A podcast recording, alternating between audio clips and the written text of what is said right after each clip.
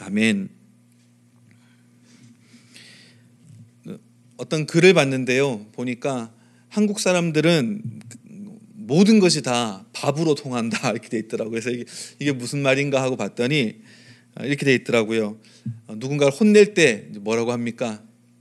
너 맴매 맞을래? 뭐 이렇게 하겠지만 너 오늘 국물도 없을 줄 알아. 뭐 이렇게 얘기한다고 합니다. 고마울 때는 야 나중에 밥 한번 같이 먹자 이렇게 얘기를 한다고 하고요. 안부를 물을 때도 밥은 먹고 다니냐 이렇게 물어보고 또 인사말 자체가 뭡니까? 예, 식사는 하셨습니까? 이렇게 이제 우리 예전에 인사 많이 했죠. 아플 때는 또 이렇게 이야기한다고 합니다. 아, 밥 꼭 챙겨 먹어. 이렇게 얘기를 합니다. 아, 재수 없을 때는 뭐라고 할까요? 아, 제 뭐가 떨어져? 아, 제 밥맛 떨어져. 이렇게 얘기하고요. 진짜 밥맛 없지 않냐? 뭐 한심할 때는 아, 저래 가지고 밥은 벌어 먹겠냐? 아, 무언가 잘했을 때는 아, 잘해야 할 때는 아, 사람이 밥값은 해야지. 아, 또 범죄를 저질렀을 때는 뭐라고 합니까? 아, 제 콩밥 좀 먹어봐야 돼. 뭐 이렇게 얘기를 한다고 합니다. 심각한 상황일 때는 야, 너 목구멍에 밥이 넘어가냐? 이렇게 물어본다고 하고요. 또 어, 무슨 일을 말릴 때, 야, 그게 밥 먹여주냐? 이렇게 얘기한다고 합니다. 좋은 사람은 어떤 사람? 밥 잘 사주는 사람. 나쁜 사람은 다 된 밥에 재 뿌리는 사람. 그러니까 밥이면은 모든 게 다 이렇게 이야기가 된다라고 이렇게 합니다. 밥으로 웬만한 대화가 된다는 게 참 신기하죠. 근데 아, 밥만큼은 아니지만 또 여러 상황에 따라서 의미가 달라지는 단어 중에 하나가 눈이 있습니다. 눈. 어, 사랑에 빠진 걸 뭐라고 합니까? 아, 첫눈에 반했다. 뭐 이렇게 얘기를 하고요. 아, 저 사람은 좀 이렇게 머리가 잘 돌아간다, 지혜가 있다 이런 사람은 아, 저 사람은 눈치가 빨라. 뭐 이렇게도 이제 이야기를 합니다. 뭔지 모르겠는데 왠지 기분 나쁜 사람 있잖아요. 딱하니 어떤 일이 있은 건 아닌데 아, 저 사람 이렇게 있으면은 보면은 이게 뭔가 좀 기분이 안 좋아. 아, 그런 사람들에 대해서 얘기할 때도 어, 어떻게 얘기하냐면은 아, 저 사람은 뭐가 마음에 안 든다? 왠지 눈빛이 마음에 안 들어. 아, 눈빛이 뭔가 좀 이렇게 음흉해. 뭐 이제 이렇게도 얘기를 합니다. 눈은 마음의 창이다 이런 말이 있지 않습니까? 아, 그 눈을 통해서 그 사람의 내면을 우리가 들여다볼 수 있다. 이제 그런 의미로 이제 씁니다. 그런 의미에서 눈은 이제 출력 기관이라는 거죠. 아웃풋입니다. 안에 있는 게 밖으로 드러나는 이제 기관이죠. 그런가 하면은 또 눈은 어, 입력 기관이기도 하죠. 눈으로 정보를 받아들이지 않습니까? 아, 우리가 흔히 오감이 있다고 합니다. 오감이 뭐죠? 청각, 소리 듣는 게 있고, 후각, 냄새 맡는 게 있고, 그 다음에 미각, 맛을 보는 게 있고, 촉각, 만져서 하는 게 있고, 마지막 하나가 뭐죠? 시각, 눈으로 이제 바라보는 거죠. 그래서 이 오감 외의 감을 뭐라고 하죠? 육감이라고 하죠. 식스 센스 이렇게 얘기합니다. 이제 기본적으로 사람은 이 다섯 가지 감각을 가지고 있습니다. 이걸 통해 가지고 정보를 이렇게 받아들이는 겁니다. 우리가 이제 큰 실수를 하거나 아니면 사고를 당할 때 한눈 팔다가 이제 그런 사고를 당할 때가 있지 않습니까? 예전에 제가 한번 그런 기사를 소개드린 적이 있죠. 어, 찜통차 사망 사건. 어제가 보니까 하지였더라고요. 본격적으로 여름이 이제 시작되는 이제 막 본격적으로 더워지는 우리 링컨 시티는 뭐 천국이죠. 뭐 여기는 이제 어, 너무 너무 이제 기후가 좋은데 어, 여름 되면은 이제 뭐 너무 너무 덥습니다. 그래서 이제 이때 조심해야 될 게 차 안에 뭐 아기나 아니면은 이제 애완동물을 놔두고 있으면은 이제 큰일이 납니다. 근데 예전에 한번 애를 차에 놔뒀다가 죽은 그 사건이 있었습니다. 아틀란타에서 있었던 그 사건인데요. 보니까 아빠가 애를 차에 두고는 그냥 일하러 올라간 거예요. 직장에 간 겁니다. 나중에 보니까 애가 죽었어요. 근데 이제 그 기사를 보니까 이제 어처구니 없었던 게 이제 두 살 난 그 아들을 놓고 간 건데요. 일곱 시간 동안을 방치해 둔 거예요. 그 더운데 애는 죽었습니다. 근데 그 동안 뭐 했냐? 열심히 일했냐? 그것이 아니라 소위 이제 섹스팅이라고 하는 걸 한 겁니다. 여러 여자들하고 물란한 그런 뭐 문자나 사진을 주고받고 막 이랬다는 거에 이제 드러나 가지고 많은 사람들에게 이제 비난을 받았습니다. 어떻게 아빠가 저럴 수 있냐? 저 미친 놈 아니냐? 막 그렇게 이제 사람들이 울분을 표하기도 했죠. 그러니까 뭐 이상한 거 보고 있느라 있느라 자기 아들은 돌보지 않은 겁니다. 어, 영어 표현에 돌본다는 말을 뭐 take care 이렇게도 쓰지만 어떻게도 쓰죠? look after 이런 말도 이제 씁니다. 관심을 가지고 보는 것 이게 이제 보살피는 것, 돌보는 것 그런 의미 아니겠습니까? 계속 고개를 돌려가지고 확인하고 살피고 체크하고 관심이 있어야지 돌보게 된다는 거죠. look after 하게 된다는 겁니다. 근데 엉뚱한 거 보느라고 정신이 팔려가지고 정작 돌봐야 하는 아들은 돌보지 못한, 어, 돌아보지 못한.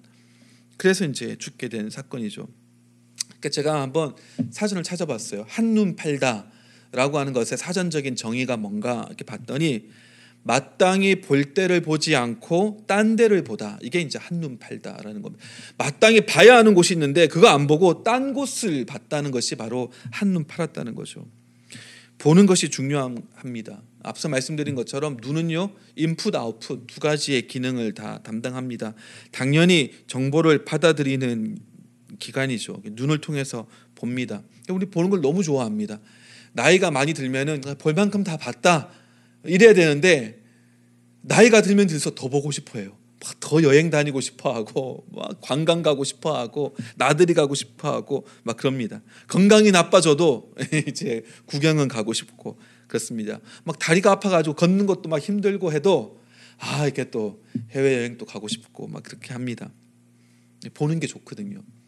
물론 이제 집 밖에 나가는 거 싫어하는 사람도 있습니다. 집돌이 집순이 그런 사람들도 집에만 있는다고 눈 감고 이렇게 묵상하고 있습니까?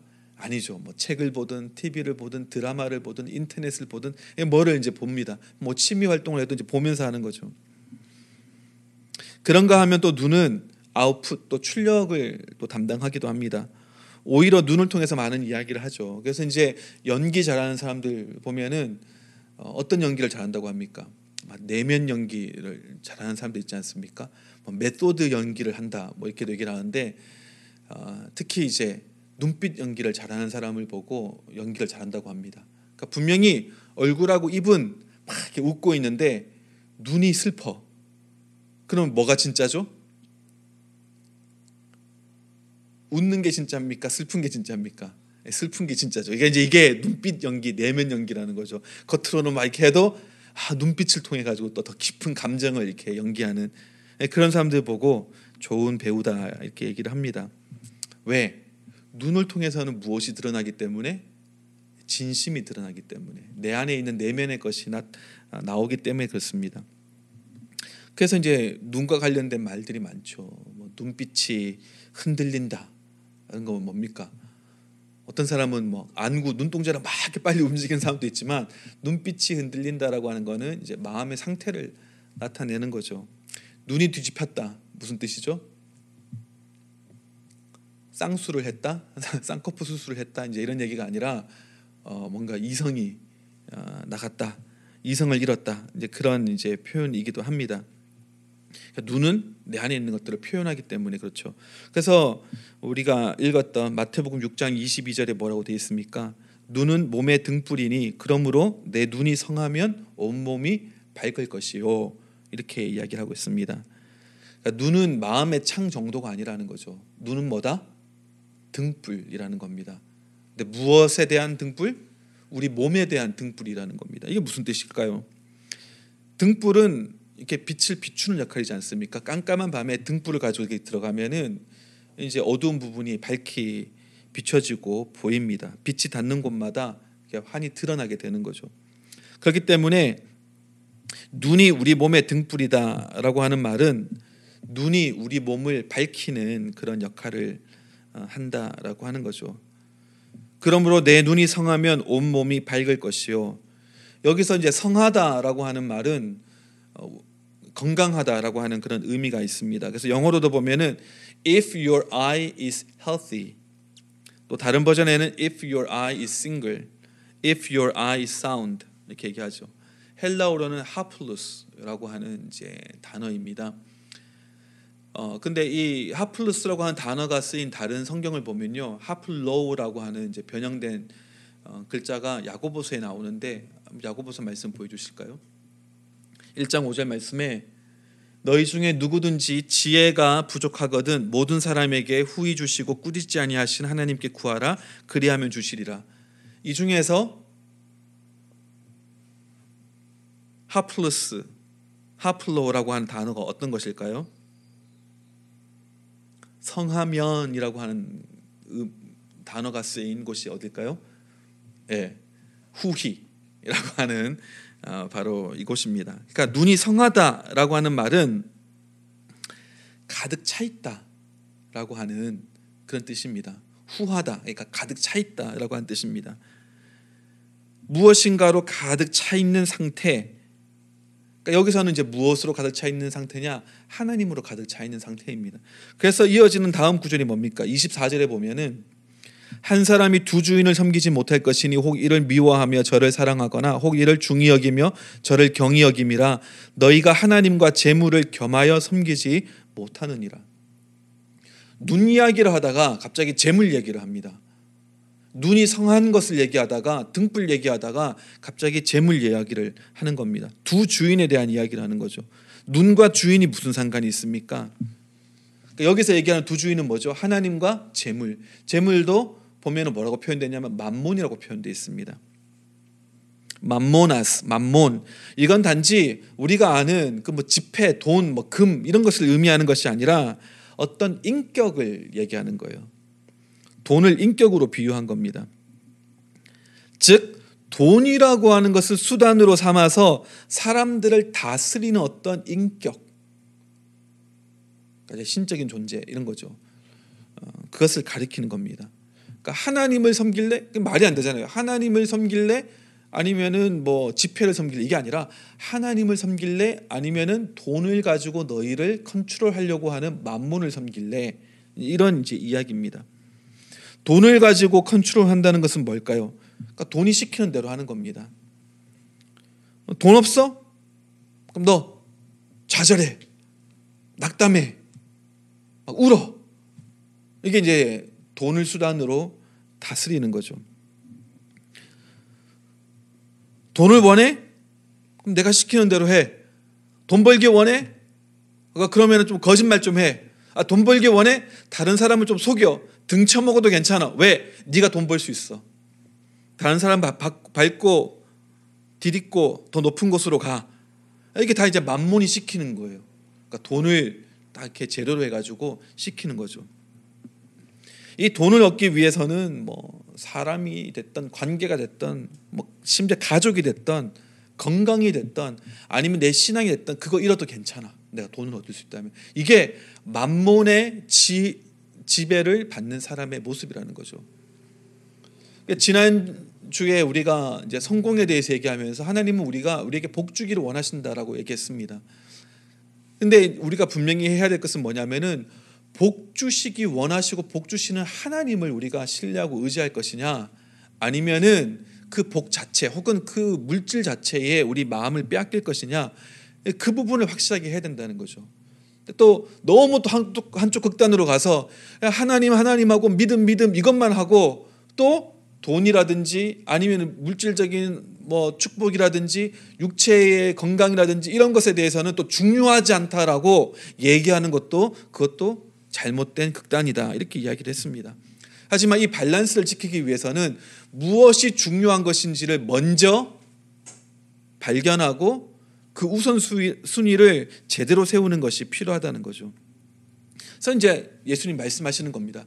하나님이냐 아니면 만몬이냐 두 주인을 섬길 수 없으니 둘 중에 하나를 선택해라 라고 말씀을 하시는 거죠.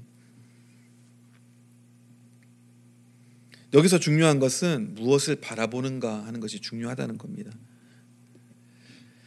내가 살아가면서 바라보는 것이 무엇인지를 살펴보면은 내 마음이 어디가 있는지를 알 수가 있다는 거죠.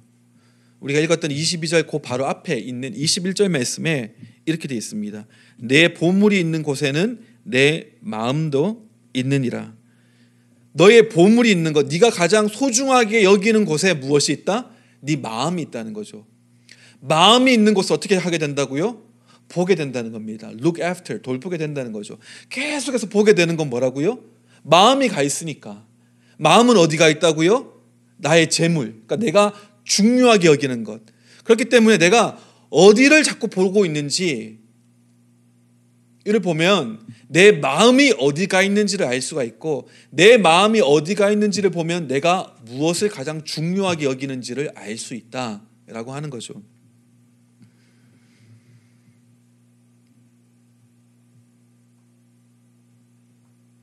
그러면서 눈은 몸의 등불이다. 이렇게 전개를 합니다. 무슨 의미입니까? 내가 중요하게 여기는 곳에 내 마음도 있는데 그 마음이 있다는 것은 그것을 바라보는 것으로 표현이 된다는 거죠. 그리고 내가 바라보는 그것이 나의 눈을 성하게 하기도 하고 혹은 나쁘게 하기도 한다는 겁니다. 그래서 무엇을 바라보고 있는가? 혹은 무엇으로 내 자신을 채우고 있는가? 이것이 우리가 던져야 할 질문입니다. 뭐 전에도 말씀드렸습니다만 전 귀신 들리는 사람들을 많이 봤습니다. 근데 이제 그 사람들의 특징이 뭐 이렇게 무슨 공포 영화에서처럼 막 얼굴이 막 이상하게 괴물스럽게 변한다거나 아니면은 뭐 목소리가 막 아주 막 악마같이 한다거나 그러진 않습니다. 물론 이제 목소리가 변하는 케이스가 있긴 한데 거의 일반적인 그러니까 보편적인 가장 큰 특징은 뭐냐면은 눈이 달라요. 눈빛이 다릅니다. 그 전과 후가 다르고요. 아니 눈빛이 달라요. 뭐 그럴 수밖에 없겠죠. 왜? 내 내면에 있는 것이 반영되는 것이 눈이기 때문에 그렇습니다. 그걸 통해서 다 드러나는 거죠.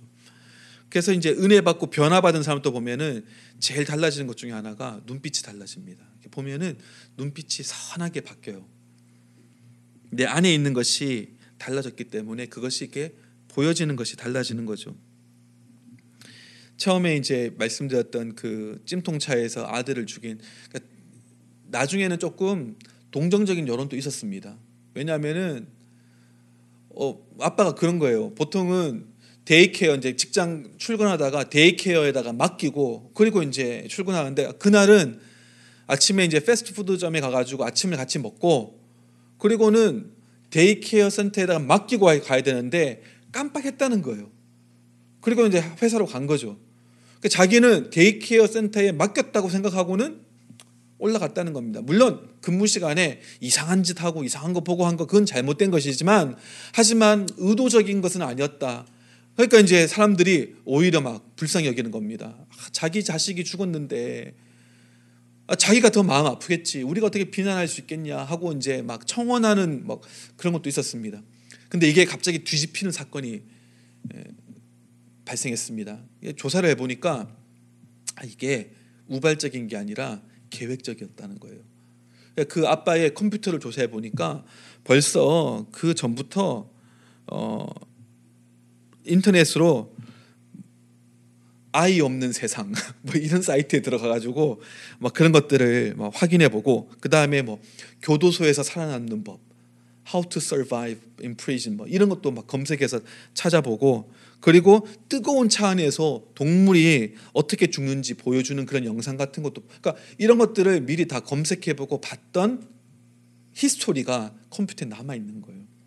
그러니까 아 이 아빠가 얘기하는 것처럼 그냥 깜빡해가지고 애를 daycare에 맡긴 줄 알고 착각하고 이런 것이 아니라 의도적으로 애를 죽이려고 계획했다라고 하는 것을 밝혀지면서 사람들이 막 구명 운동 하다가 이제 갑자기 확 바뀐 거죠. 저 처벌해야 된다라고 이제 막 소리 높여가지고 사람들이 어, 그렇게 어, 요구를 하고 막 그렇게 했습니다. 왜 이 아빠가 이 끔찍한 짓을 저질렀다고요? 이미 그 끔찍한 마음이 그 사람의 마음 속에 자리 잡고 있었기 때문입니다. 그러니까 그 아기, 자기, 자기의 두 살 난 아들이 차에서 죽어가는데도 이상한 음란한 그런 사진이나 글이나 보고 있었다는 거죠. 그러니까 우리의 마음이 어디에 가 있는가 하는 것이 정말로 중요합니다. 그리고 내 마음이 어디가 있는가 하는 것이 내가 무엇을 보는가 하는 것을 결정합니다. 사람은 다 똑같아요. 여러분 그렇지 않습니까? 말씀 매일매일마다 꾸준하게 읽으면은 달라요. 다릅니다. 아 내가 이게 뭔가 좀 경건한 일을 했기 때문에 이게 뿌듯한 마음이 들어가지고 그런 것이 아니라 내가 하나님에 대해서 하나님 말씀에 대해서 자꾸 그걸 바라보면요. 내가 이 말씀대로 착하게 살아야지 막 이렇게 막 결심하고 막 이렇게 막 쥐어짜고 하지 않아도 내가 보는 것으로 내 마음이 채워지기 시작하면 뭔가 달라집니다. 반대로 다른 것들 바라보고요. 엉뚱한 거 바라보고 하면은 그 자체가 뭐 죄된 것은 아니라 할지라도 아, 그걸로 내 마음이 빼앗기게 되고 내 마음이 가득 차게 되는 것을 우리 다 경험해 보지 않았습니까? 그거는 뭐 어, 장사가 없습니다. 그래서 우리가 매일 매일마다 경건의 생활을 어, 살아야 하는 필요가 있다는 거죠. 성하다, 하플러스라고 하는 단어는 어, 후하다 혹은 가득하다라고 하는 뜻도 있다고 했습니다. 내 눈이 무엇으로 가득한지, 즉 내가 무엇을 계속 바라보고 가장 많이 바라보는가 하는 것 이것이 또 거꾸로 얘기하면 내 마음을 결정짓는다는 거예요. 내 마음이 가 있는 곳을 바라보기도 하지만 내가 어떤 것들을 계속해서 의도적으로 계속 바라보기 시작하면은 그것으로 가득 차게 되면은 그것이 또 내 마음을 가득 채우게 되어지고 그것이 내 삶에서 가장 중요한 것으로 자리 잡을 수 있게 된다는 겁니다. 그러니까 양방향으로 갈 수 있다는 거죠. 서로 맞물려 있기 때문에 그렇습니다. 바라본다는 것은 그래서 굉장히 중요한 영적인 진리입니다. 원칙입니다. 하나님께서도 우리를 지으시고 뭐라고 말씀하셨다고요? 하나님 보시기에 좋았더라. 보시니까 좋았다는 겁니다. 그거는 그냥 우리가 얘기하는 이 시각을 얘기하는 것만은 아닙니다. 하나님의 생각과 계획과 목적과 뜻에 맞았더라. 그 얘기 아니겠습니까? 이렇게 보시기에 좋았다라고 하는 겁니다. 그래서 우리가 이 바라봄의 원칙에 대해서 어, 좀 생각해야 될 것이 하나님께서 바라보시는 것을 우리가 바라봐야 한다는 겁니다. 하나님은 무엇을 바라보고 계신가? 그 말은 뭐냐면은 하나님의 생각과 계획과 목적과 뜻이 무엇인지를 발견해야 됩니다. 나를 향한 나의 가족을 향한 나의 직장을 향한 나의 삶을 향한 지금 이 순간 이 사건을 향한 하나님의 계획과 목적과 뜻은 무엇인지에 대한 관심을 우리가 가져야 됩니다. 그러니까 하나님은 어떻게 바라보고 계시는지 거기에 대해서 우리가 늘 살펴야 됩니다. 하나님께서 보시는 눈으로 그래서 하나님께서 보시는 방식대로 우리도 보기 시작하는 그 훈련들이 필요합니다. 사무엘상 16장 7절에 여호와께서 사무엘에게 이르시되 그 용모와 신장을 보지 말라 내가 이미 그를 버렸노라 나의 보는 것은 사람과 같지 아니하니 사람은 외모를 보거니와 나 여호와는 중심을 보느니라. 하나님 또 보시는데요. 우리 사람이 보는 것과 다르대요. 왜? 하나님은 그 마음을 보시기 때문에 중심을 보시기 때문에. 그래서 우리가 내가 보는 대로 사람들이 보는 대로 보는 것 이걸 찾으려고 애쓸 것이 아니라 하나님은 어떻게 보시는가 여기에 대한 관심을 우리가 가져야 합니다. 안 그러면 우리가 엉뚱한 것으로 우리의 눈과 마음을 채우고 있을 수 있다는 거죠. 제가 얼마 전에 말씀드렸죠. 어, 저희 옆에 옆에 집에 사시는 목사님께서 돌아가셨습니다. 그러니까 이제 링컨 시리 지역에 목사님들의 목사님 같은 분이셨고요. 또 대만에 선교사로도 가셔가지고 어, 연세가 90이 넘으셨는데도 뭐 작년까지도 매년마다 생일 때 대만을 다녀오셨어요. 그러니까 본인이 비행기표 사서 가는 게 아니라 그 대만에 사역했던 그 이제 성도님들과 사역의 대상들이 늘 기억하면서 감사한 마음으로 늘 생일 되면은 초대 모시는 거예요. 그러면 이제 생일 때마다 가가지고 대만에 갔다 오시고 그랬습니다. 근데 이제 얼마 전에 하나님 부르심을 받으셨죠. 근데 이제 그분 생각하면은 어, 목사님 같다라는 마음보다 어, 아빠 같다 혹은 할아버지 같다 이런 마음이 듭니다. 그러니까 정말 이렇게 푸근하고 화도 한 번 안 낼 것 같은 그런 분이세요. 근데 그분이 이제 제가 처음에 링컨시티 왔을 때부터 목사님들 모임이나 아니면 뭐 맨스 컨퍼런스 뭐 이런 모임 가면은 끝나고 나서도 그렇고 늘 저한테 막 좋은 얘기를 해주시는 거예요. 그러면서 자꾸 치켜 세워주시고 어, 그러면서 하시는 말씀이 뭐냐면 처음 봤을 때부터 제 안에 뭔가 어, 그런 좀 위대한 것이 있다는 것을 자기는 봤다는 거예요. 뭐그 얘기도 해주시는 거예요. 그러니까 처음에는 아 그냥 좀 과하게 치켜 세워 주시는가 보다 했는데 자꾸 그런 말씀하시니까 진심인 것 같더라고요.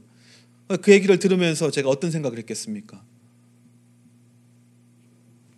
어, 어 보는 눈은 있으시구나. 뭐 이렇게 생각한 게 아니라 어, 예, 너무 이제 감사하죠. 너무 감사하면서 내가 못 보는 걸 이분은 보시나? 뭐 이제 이런 생각도 음, 했습니다.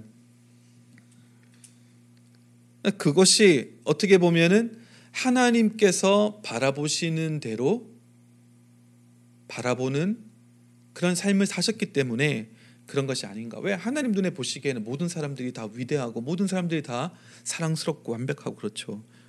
우리가 보는 것이 달라져야 됩니다. 두 번째는요. 하나님 자체를 바라봐야 합니다. 그러니까 하나님께서 어떻게 바라보시는가에 대한 관심을 우리가 가져야 돼요. 그러니까 하나님이 보시는 관점, 하나님의 생각과 계획과 목표에 우리가 가장 어, 중요한 가치를 둬야 되고요. 그 다음에 또 우리가 하나님을 바라봐야 합니다. 히브리서 12장 2절 말씀 믿음의 주요 또 온전케 하시는 예수를 바라보자 저는 그 앞에 있는 즐거움을 위하여 십자가를 참으사 부끄러움을 개의치 아니하시더니 어떻게 하자고요? 예수를 바라보자. 예수를 바라보자. 믿음의 주인이시요 또 우리를 온전케 하시는 예수님을 따라가자. 예수님께 기도하자. 예수님께 간청하자 이게 아니라 그 예수님을 바라보자. 권면합니다. 왜요? 예수님이 이제 우리의 모델이 되어 주셨잖아요. 근데 예수님 어떻게 하셨습니까? 십자가만 본 것이 아니라 그 너머에 있는 즐거움을 보신 거예요. 십자가는 수치스럽고 고통스러운 거죠. 하지만 그 십자가라고 하는 길을 통과해 갔을 때 얻게 될 나의 생명들, 나의 사랑하는 인간들 보면서 그 너머에 있는 즐거움도 어떻게 하셨다고요? 아셨다 이게 아니라 보셨다는 겁니다. 그러니까 무엇을 보는가 하는 것이 중요합니다. 예수님이 바라보시는 것은 달랐어요. 우리는 그 예수님을 바라보아야 합니다. 우리는 고난, 문제, 한계, 연약함, 절망감, 부족함인 걸 바라봅니다. 지금 뭐 바라보면은 걱정할 것 투성이죠. 하지만 그 너머에 있는 것을 바라봐야 합니다. 그렇게 하기 위해서는 우리는 먼저 예수님을 바라봐야 합니다. 하나님을 바라볼 때 하나님께서 무엇을 바라보시는지를 우리가 알게 됩니다. 예전에 한국에 있을 때 우리 교회 표 중에 하나가 하나님이 계신 곳에 당신도 있게 하라. 이게 교회 표 중에 하나였습니다. 하나님이 일하시는 곳에 나도 있게 하소서. 이 우리의 기도였습니다. 하나님을 바라보다 보면요. 하나님께서 바라보시는 것이 무엇인지를 알게 되거든요. 즉 하나님의 마음을 알게 되고 품게 됩니다. 그러면 우리 인생이 달라지게 되고 우리 삶이 풍성해지게 되는 거죠. 하나님의 뜻과 목적으로 채워지게 됩니다. 고린도후서 3장 18절에 우리가 다 수건을 벗은 얼굴로 거울을 보는 것 같이 주의 영광을 보매 저와 같은 형상으로 하여 영광으로 영광에 이르니 곧 주의 영으로 말미암음이니라. 너무너무 중요한 영적인 원리라고 말씀드렸죠. 저는 이걸 좀 늦게 깨달았어요. 그래서 후회가 됩니다. 옛날에는 내가 무엇을 해야 어떻게 해야 혹은 무엇을 하지 않아야 내가 좀 변화할까 생각을 했거든요. 근데 이 말씀 보니까 아 이거는 내가 뭔가를 하는 것의 문제가 아니라 무엇을 바라보는가 하는 것의 문제구나. 영광의 하나님을 바라보면 나 또한 영광스럽게 닮아가고 변해간다. 이것이 영적인 원칙입니다. 그러니까 우리가 성경 공부를 할 때도 무엇을 바라봐야 한다고요?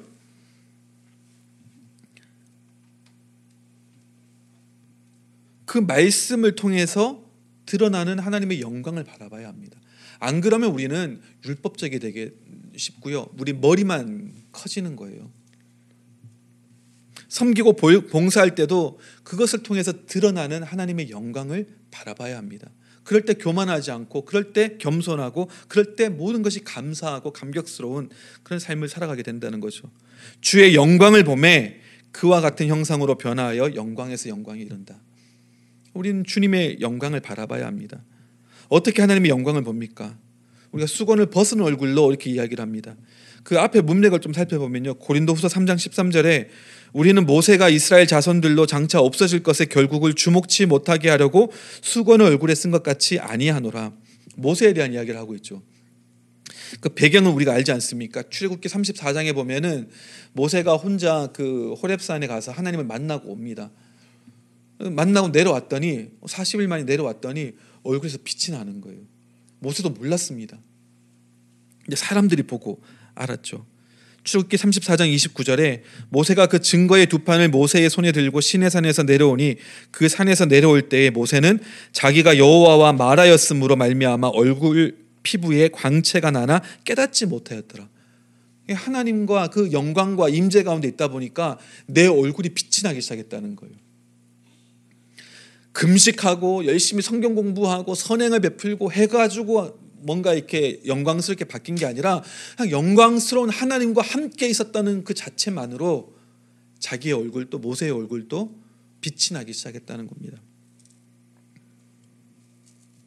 왜요? 우리 앞서 읽었던 고린도서 3장 18절 말씀처럼 하나님의 영광을 바라보며 우리도 영광에서 영광으로 변화하기 때문입니다. 근데 문제는 사람들이 그 모세를 보고 무서워했어요. 30절 보시면 아론과 온 이스라엘 자손이 모세를 볼 때에 모세의 얼굴 피부에 광채가 남을 보고 그에게 가까이 하기를 두려워하였더니 아 빛이 나면은 와 빛이 나네요 하고 막 어, 화장품 어디 있어요? 막 이렇게 물어봐야 되는데 두려워 가지고 가까이 못 갔다는 거예요. 그래서 취한 조치가 뭐라고요? 33절에 보니까 모세가 그들에게 말하기를 마치고 수건으로 자기 얼굴을 가렸더라.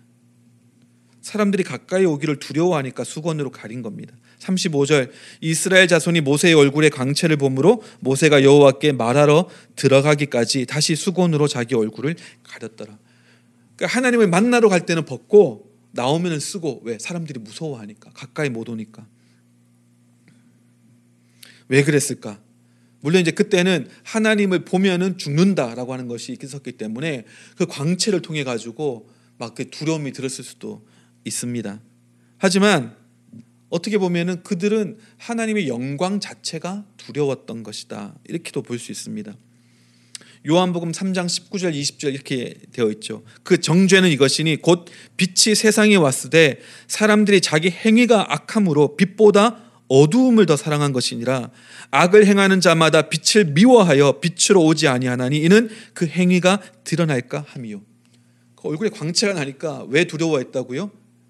내 안에 있는 어두움이 더러운 것이 혹시 드러날까 싶으니까 가까이 못 가는 겁니다. 하나님의 영광의 빛이 싫고 두려운 이유는 그들 마음에 이미 어두움이 있었기 때문이죠. 근데 성경은 말씀하고 있지 않습니까? 어두움이 있어도 괜찮다는 거예요. 빛이 오면 그 어두움을 몰아내기 때문입니다. 근데 내가 이걸 간직하고 싶어. 그럼 어려운 거죠. 귀신 축사할 때도 어려운 건 뭐냐면은 귀신 들린 사람이 본인이 그것을 싫어하고 또 그런 부분에 대해서 죄에 대해서 회개하면은 너무너무 쉬워요. 근데 귀신이 막 기도해도 안 나갈 때가 있습니다. 그러니까 왜안 나가냐고 이렇게 물어보면은 거의 많이 하는 얘기 중에 하나가 뭐냐면 얘도 나를 좋아한다는 거예요. 실제로 보면 그래요. 그러니까 예를 들면은 귀신은 죄라고 하는 재료를 가지고 집을 짓고 그 안에 있는 거거든요. 그러니까 내가 막 자기 연민에 늘 빠져가지고 나는 불쌍해. 나 같은 사람은 정말 참 너무 불쌍한 사람이야. 나한테만 나쁜 일들이 일어나. 모든 사람이 나를 어, 사랑하지 않아.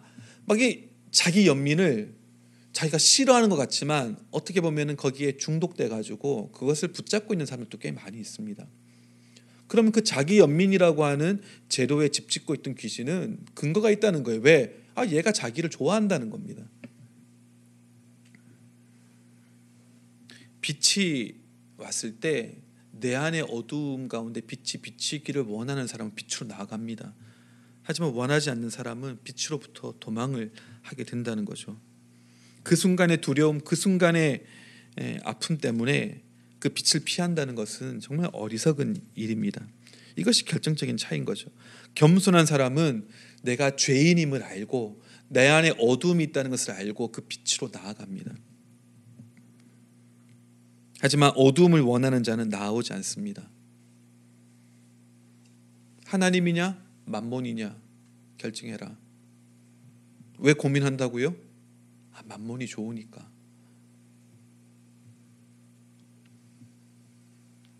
이스라엘 백성들은 그 광채가 싫었습니다. 피하고 싶었습니다. 그래서 모세는 얼굴을 가렸죠. 고린도서 3장 14절에 그러나 그들의 마음이 어떻게 하여 완고하여 오늘까지도 구약을 읽을 때에 그 수건이 벗겨지지 아니하고 있으니 그 수건은 그리스도 안에서 없어질 것이라. 그러니까 수건이 덮여 있는 채로 성경을 갖다가 많이 읽고 연구하면 어떻게 된다고요?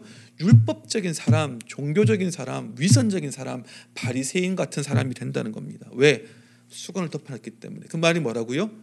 그 영광의 광채가 내게 비치는 것을 싫은 거예요. 덮어두는 거죠.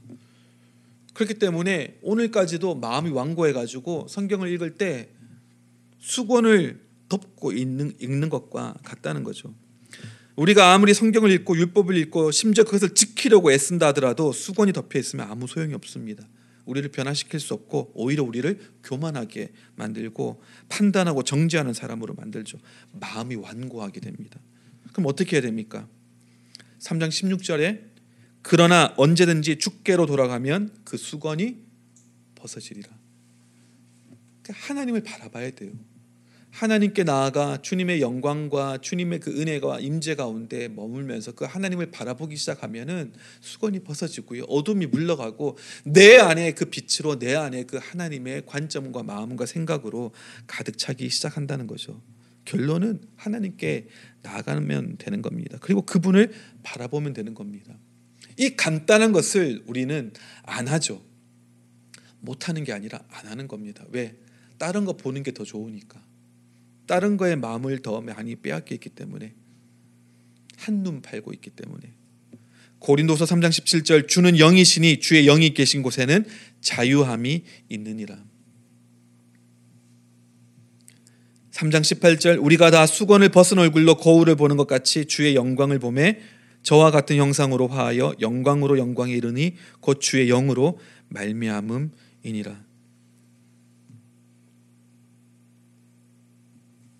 지금 내가 엉뚱한데 한눈 팔고 있고 내 마음이 딴 곳을 향하고 있는 것 때문에 혹 마음에 자책감이 드시거나 부끄러움이 드시는 분들이 있다면 괜찮습니다. 그것은 하나님의 초대죠. 어떤 초대요? 나에게 나오라라고 하는 나와 더 시간을 많이 보내고 나를 더 많이 바라보라라고 하는 초대입니다. 그것이 우리를 구속하고 그것이 우리를 답답하게 만들고 그것이 우리를 더 작게 만들고 그것이 우리를 더 가난하게 만드는 것이 아닙니다. 오히려 그럴 때 무엇이 있다고요? 자유함이 있습니다. 정말 중요한 것이 무엇인지를 발견하게 되는 거죠.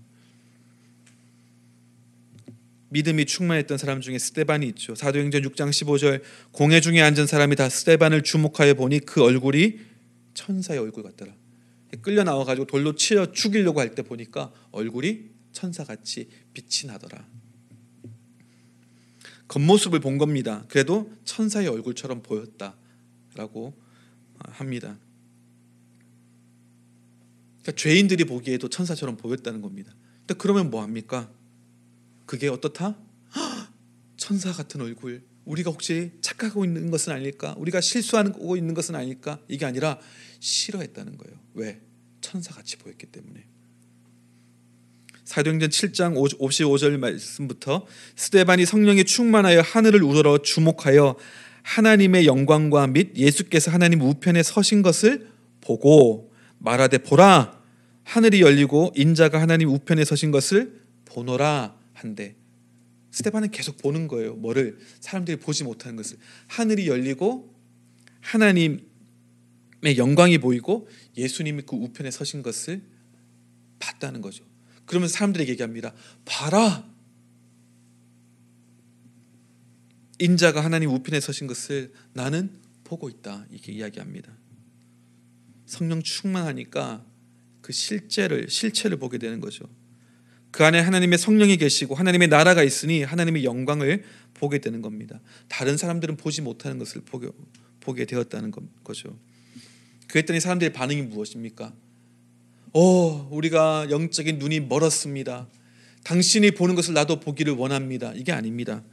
57절 말씀부터 저희가 큰 소리를 지르며 귀를 막고 일심으로 그에게 달려들어 성 밖으로 내치고 돌로 칠세. 그 말 듣기가 싫은 거예요. 그랬더니 큰 소리를 내고 귀를 막고 성 밖으로 끌어내 가지고 돌로 쳐서 죽였습니다. 돌로 치게 하는 결정적인 요인이 뭐였다고요? 그들이 보지 못하는 것을 스테반은 보았기 때문에 혹은 그들이 보고 싶지 않은 것을 스테반은 보았기 때문에 무엇을 보는가 하는 것이 중요합니다. 몸, 눈은 마음의 등불이라 얘기하면서 하나님과 만몬 두 주인을 같이 섬길 수 없다라고 예수님은 얘기를 하죠. 여러분 무엇을 바라보는가의 문제입니다. 그것이 올바른 것이라면은 그 다음부터는 하나님께서 우리에게 허락하신 삶의 여러 가지 모습 가운데 하나님께서 베푸시는 그 축복들을 내가 하나님의 뜻대로 받아 누릴 뿐 아니라 그 복들을 통하여 내가 복이 되는 나를 통하여 다른 사람들이 복을 받게 되어지는 그런 삶으로 나아가게 된다는 거죠. 하지만 이 문제가 해결되지 않은 사람은 자꾸 만몬에게 기웃기웃하면서 한눈 팔게 되는 그런 사람이 될 수밖에 없고 그럴 때 우리 마음은 나뉘어지고 염려할 수밖에 없게 됩니다. 반면 하나님으로 가득 차 있으면 눈이 밝게 됩니다. 눈이 성하게 됩니다. 우리가 해야 되는 것은 자꾸 하나님께 시선을 두는 거죠. 먼저 말씀을 읽는 것으로부터 시작하시고요. 또 내 삶 속에 하나님의 뜻과 하나님의 모습이 어떻게 드러나고 있는지를 자꾸 살피는 주의하는 그런 훈련들을 우리는 해야 합니다. 그럴 때 우리의 눈이 성하고 밝아서 자유케 되어지고 하나님의 뜻이 우리 삶 가운데 이루어지는 풍성하고 또 어, 자유한 삶을 살 수 있게 될 줄 믿고 또 그런 저와 여러분 되시기를 주님의 이름으로 축원합니다.